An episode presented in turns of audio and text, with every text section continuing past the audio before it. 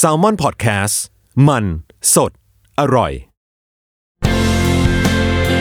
Pro and Consult Podcast กับผมไอติมผลิต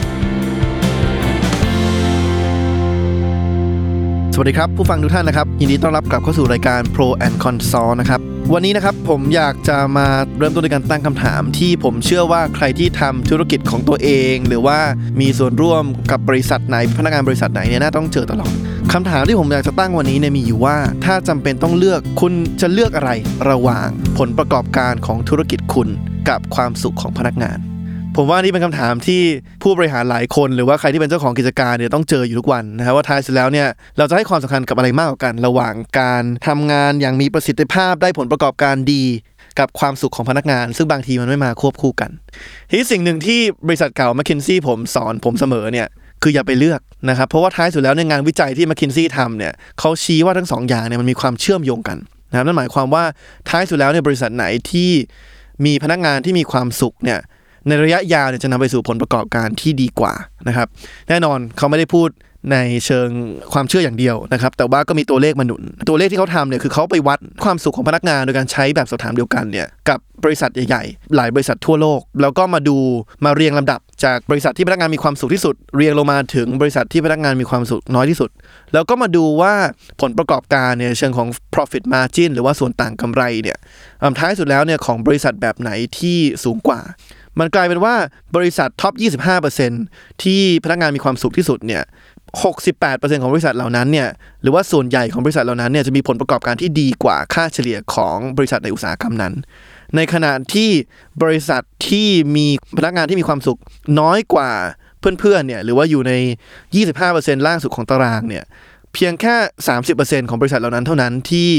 มีผลประกอบการที่ดีกว่าค่าเฉลี่ยนะครับเพราะฉะนั้นเขาเลยกำหนดว่าท้ายสุดแล้วเนี่ยการมีพนักงานที่มีความสุขเนี่ยจะนำไปสู่ผลประกอบการที่ดีกว่าเกือบ 2 เท่าตัว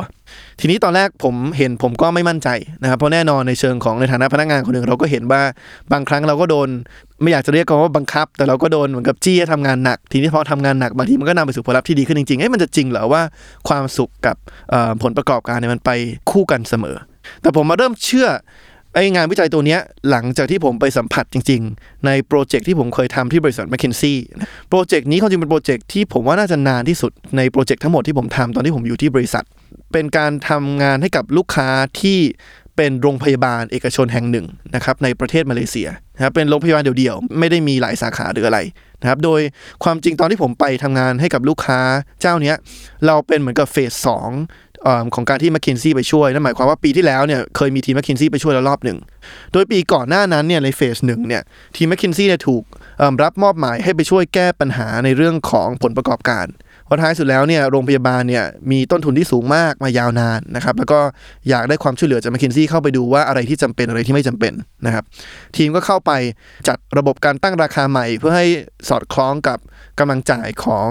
กลุ่มลูกค้าเป้าหมาย หรือว่าคนไข้ที่เป็นเป้าหมายมากขึ้นนะครับ มีการพัฒนาการตลาดหรือว่าจ้างบุคลากรที่มีคุณภาพมากขึ้น เพื่อทำให้คนนั้นเชื่อมั่นในคุณภาพของการรักษาพยาบาลมากขึ้น มีการลดต้นทุนในการซื้ออุปกรณ์ต่างๆนานานะครับ อันนี้ก็เป็นโปรเจกต์ที่ m c k เคนซี่ได้เข้าไปช่วยในปีก่อนที่ผมจะไปนะครับ แต่พอผ่านมาปีหนึ่งเนี่ยมันกลายเป็นว่าตอนแรกในผลประกอบการเนี่ยดูจะดีขึ้นนะครับสามารถลดต้นทุนได้จริง คุณภาพการรักษาพยาบาลก็ดีขึ้น ความพึงพอใจของคนไข้ก็ดีขึ้น แต่พอเลยไปสักปีนึงเนี่ยผลประกอบการเนี่ยมันกลับตกลงมาต่ำอีก พอเข้าไปดูปัญหาแล้วเนี่ยมันกลายเป็นว่าท้ายสุดแล้วเนี่ยผลประกอบการมันไม่ได้ลงมา เพราะว่ามีการใช้ทรัพยากรที่สิ้นเปลือง มากขึ้น หรือว่ามีการทำงานที่ไม่มีประสิทธิภาพ แต่ผลประกอบการมันลงมา เพราะว่าปัญหานี่มันไปกระจุกตัวอยู่ที่เรื่องของวัฒนธรรมหรือว่า culture ดีไม่พอทำให้พนักงานไม่มีความสุข นั่นหมายความว่าพอพนักงานเนี่ยเริ่มไม่มีความสุขมากขึ้นเนี่ยจำนวนคนที่ลาออกจากโรงพยาบาลเนี่ยก็สูงขึ้นมาเรื่อยๆจะผมจำได้ว่าตอนที่ผมไปเนี่ยแทบจะมีพยาบาลลาออกเกือบวันละคนเลยทางหน้าที่ของเราเนี่ยคือเข้าไปดูนะครับว่าท้ายสุดแล้วเนี่ยเราจะทำให้พนักงานองค์กรเนี้ยมีความสุขมากขึ้นได้อย่างไร แน่นอนขั้นตอนแรกของการทำให้พนักงานของบริษัทเรามีความสุขมากขึ้นเนี่ยคือเราต้องสามารถวัดได้ก่อน ว่าพนักงานเราเรามีความสุขมากน้อยแค่ไหนนะครับเพราะเทคนิคที่ผมจะมาแชร์วันนี้เนี่ยเป็นเทคนิคที่เราใช้กับลูกค้าเจ้านี้นะครับและความจริงเป็นเทคนิคที่ m c k เคนซี่ก็ใช้กันเองภายใน และผมขโมยมาใช้เหมือนกัน เวลาทำทีมหาเสียง หรือว่าสำหรับสตาร์ทอัพที่ผมทำอยู่ตอนนี้ หลักๆ คือเราจะใช้สิ่งที่เรียกว่า team barometer หรือว่าเป็นประหลอดวัดอุณหภูมินะครับเหมือนกับมาวัดอุณหภูมิแหละว่าปัจจุบันเนี่ยพนักงานเนี่ยเป็นไข้หรือเปล่า หรือว่ามีความสุขอยู่ดี โดยเวลาเราออกแบบคำถามเนี่ยสิ่งที่เราคิดก็คือว่าในฐานะผู้บริหารเราต้องมานั่งคิดว่าเราอยากให้พนักงานในบริษัทเราเนี่ยตื่นทุกเช้ามาเนี่ยเขารู้สึกอะไร ผมจำได้ว่าตอนที่ผมออกแบบตัวคำถามนี้ให้กับสตาร์ทอัพผมเนี่ยผมก็นั่งคิดว่าผมอยากให้คนในสตาร์ทอัพผมเนี่ย ตื่นขึ้นมาทุกเช้ารู้สึกยังไง เราจะบอกโอเคหนึ่งตื่นเช้ามารู้สึกว่าเออตื่นเต้นกับการไปทำงาน เราอยากจะให้เขารู้สึกว่าเออเขาได้รับความไว้วางใจจากเพื่อนร่วมงาน เราอาจจะอยากให้เขารู้สึกว่าเออเขาได้รับการสนับสนุนเพียงพอนะครับจากเจ้านายหรือว่าแมเนเจอร์เขาเราอาจจะบอกว่าเราอยากให้เขารู้สึกว่าเออการทำงานมันไม่ได้เป็นอุปสรรคต่อชีวิตส่วนตัวเขา เราก็ลิสต์มาทั้งหมดว่าเราอยากให้เขารู้สึกอะไรบ้าง แล้วเราก็ปล่อยแบบสอบถามเนี้ยให้พนักงานกรอก โดยที่ไม่ต้องกรอกชื่อ นะครับเราก็ได้ผลกลับมาว่าท้ายสุดแล้วเนี่ยเขารู้สึกเหมือนกับที่เราอยากให้เขารู้สึกนะมากน้อยแค่ไหน มันก็ช่วยวัดเราได้นะครับว่าท้ายสุดแล้วเนี่ยคนในแผนกไหนมีความสุขด้านไหน หรือว่าคนในแผนกไหนมีปัญหาด้านไหน อันนี้ก็เป็นเทคนิคเล็กน้อยที่ผมก็ใช้นะพอมาทำที่สตาร์ทอัพเราก็จะเห็นเลยว่าปัญหาในแต่แผนกก็อาจจะต่างกัน แผนกหนึ่งอาจจะคะแนนดีในเรื่องของว่าตื่นเช้ามาตื่นเต้นกับการทำงานนะครับแต่ว่าทำงานหนักนะครับรู้สึกว่าเป็นอุปสรรคต่อชีวิต ในขณะที่อีกแผนกหนึ่งอาจจะ ทำงานไม่ได้หนักมากไม่ได้เป็นอุปสรรคต่อชีวิต แต่รู้สึกว่างานมันไม่ตื่นเต้นนะครับเราก็จะสามารถออกแบบการปรับวิธีการทำงานที่มันตรงกับปัญหาของแต่ละแผนกมากขึ้นนะครับทีนี้พอเรามารู้ปัญหาแล้วเนี่ยท้ายสุดแล้วเนี่ยสิ่งที่เราจะรู้จากการใช้ทีมบารอเมเตอร์เนี่ยคือเราจะรู้แค่ปัญหาภาพรวม ปัญหาของแผนกนี้คืออะไรปัญหาของแผนกนั้นคืออะไร แต่เราจะไม่รู้ปัญหาของคนใดคนหนึ่งโดยเฉพาะ เพราะฉะนั้นการมีแบบสอบถามแบบนี้ผมเชื่อว่าหลายบริษัทมีเนี่ยความจริงมันไม่พอนะครับสิ่งที่สำคัญกว่าคือทำยังไงให้พนักงานทุกคนเนี่ยมีวัฒนธรรมของการกล้าแสดงความเห็นกล้าแสดงความไม่พอใจ หรือว่ากล้าพูดขึ้นมาว่ารู้สึกว่าการทำงานแบบนี้มันไม่เวิร์กไม่โอเคแบบไหน อันนี้เป็นสิ่งที่ผมเรียกว่า feedback culture คือทำยังไงให้ทุกคนมีวัฒนธรรมในการกล้าจะแสดงความเห็น กล้าจะลุกขึ้นมาพูดว่าอยากจะปรับเปลี่ยนการทำงานแบบไหน ผมยกตัวอย่างเวลาผมไปบรรยายตามบริษัทต่างๆเนี่ย หลายครั้งเนี่ยผมจะชอบถาม แล้วเราจะถามผ่านเว็บไซต์เว็บไซต์หนึ่งให้เขาพิมพ์คำตอบเข้ามาโดยที่ไม่ต้องยกมือตอบเพราะบางคนจะไม่กล้าตอบไม่กล้าเปิดเผยตัวตน ผมจะถามว่าเวลาคุณเจอเจ้านาย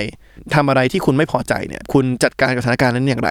โดยทุกครั้งที่ผมทำเนี่ยประมาณ 80-90%ของคำตอบเนี่ยคือ ไม่ทำอะไร ไม่บอกใคร ทนต่อไป ซึ่งมันเป็นอะไรที่ท้ายสุดแล้วเนี่ยมันไม่ดีต่อสุขภาพจิตเราในอนาคตแน่นอนนะครับพี่เราจะทำยังไงให้พนักงานเหล่านี้กล้าแสดงความเห็นมากขึ้นเวลาเขาเจออะไรที่เขาไม่พอใจนะครับสิ่งที่สำคัญเนี่ยคือการให้ feedback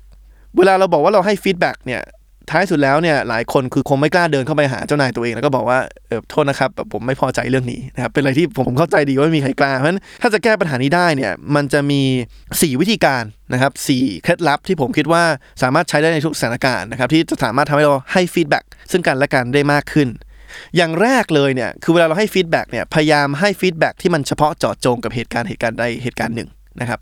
หลายครั้งมากเวลาเราไม่พอใจกับใคร ไม่ว่าจะเป็นเพื่อนเพื่อนร่วมงานหรือแม้กระทั่งแฟนตัวเองเนี่ยหลายครั้งเราจะเริ่มต้นด้วยอารมณ์ เราไปถึงปุ๊บเราเริ่มต้นที่ว่า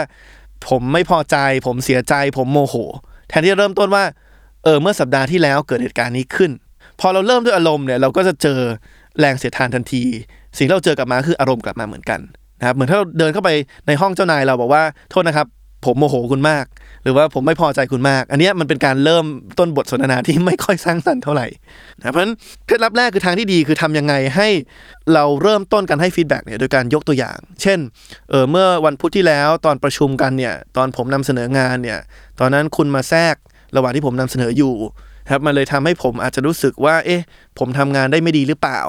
แล้วก็ที่สำคัญคือรอฟังเขานะครับบางทีเขาอาจจะมีเหตุผลของเขาที่เราไม่รู้มาก่อน ที่ทำให้เขาทำพฤติกรรมแบบนั้นไปก็ได้นะครับ แต่ว่าเคล็ดลับที่หนึ่งคือทำไงให้เวลาเราให้ feedback เนี่ยเริ่มต้นจากเหตุการณ์อย่าเริ่มต้นด้วยอารมณ์เคล็ดลับที่สองคือทำยังไงให้การให้ feedback เนี่ยมันเป็นสิ่งที่เราทำสม่ำเสมอนั่นหมายความว่าไม่ว่าจะเกิดปัญหาหรือไม่เกิดปัญหาเนี่ย คุณบอกเลยลาก manager คุณมาเลยบอกว่าเออขอนั่งคุย feedback แบบหนึ่งต่อหนึ่งเนี่ยทุกๆสองอาทิตย์ พอมันเป็นอย่างนี้ปุ๊บเนี่ย มันจะทำให้เวลามันเกิดปัญหาขึ้นเนี่ย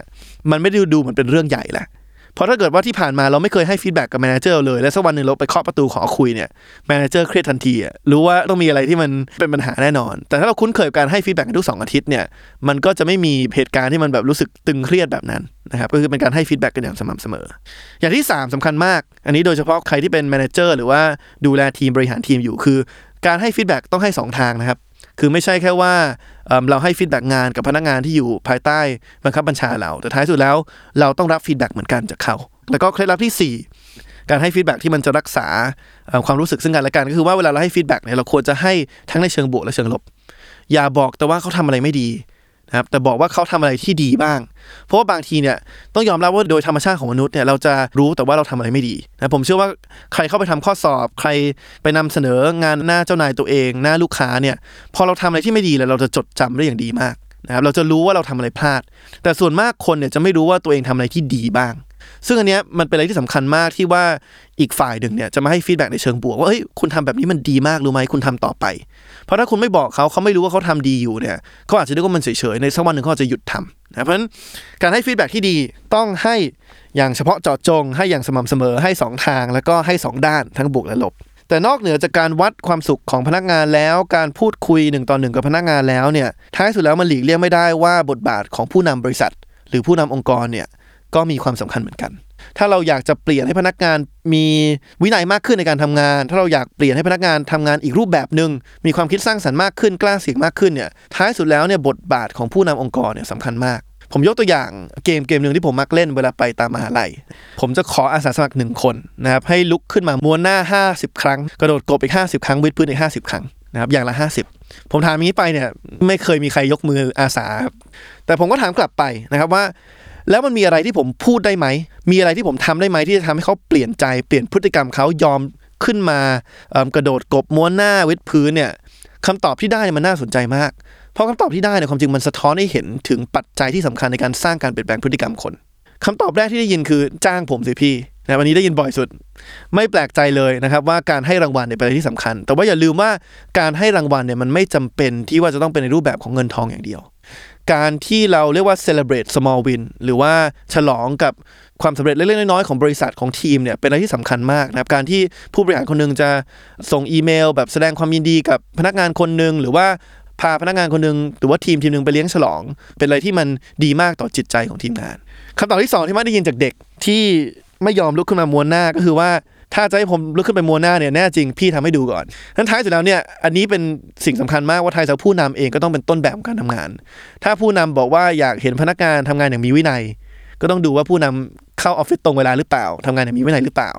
ผู้นำบอกว่าอยากเห็นพนักงานทุกคนเนี่ยรับฟังซึ่งกันและกันเนี่ยก็ต้องดูว่าเอ๊ะผู้นำเนี่ยรับฟังซึ่งกันและกันหรือเปล่ารับฟังคนอื่นหรือเปล่านะครับการเป็นต้นแบบเป็นอะไรที่สำคัญคำตอบที่สามที่มักได้ยินจากน้องๆที่ไม่ยอมขึ้นมามวนหน้าเนี่ยก็คือว่าผมทำไม่เป็น กระโดดกบคืออะไรวิดพื้นเนี่ยต้องทำท่าไหน